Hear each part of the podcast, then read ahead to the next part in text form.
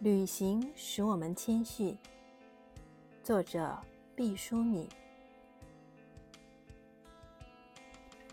人们常常在旅途中猛地想起一灭许久的往事，忆起许多故人的音容笑貌。旅途好像是一种溶剂，融化了尘封的盖子，如烟的温情就升腾出来了。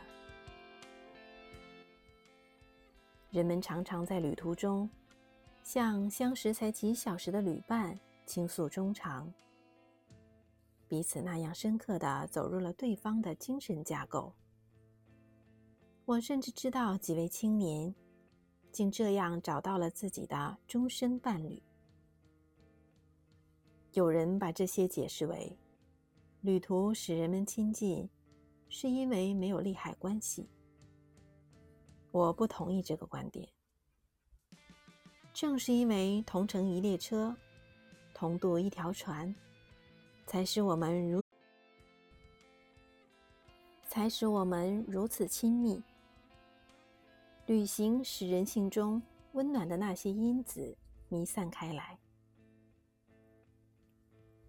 旅途也有困厄和风雨，艰难和险恶，但是。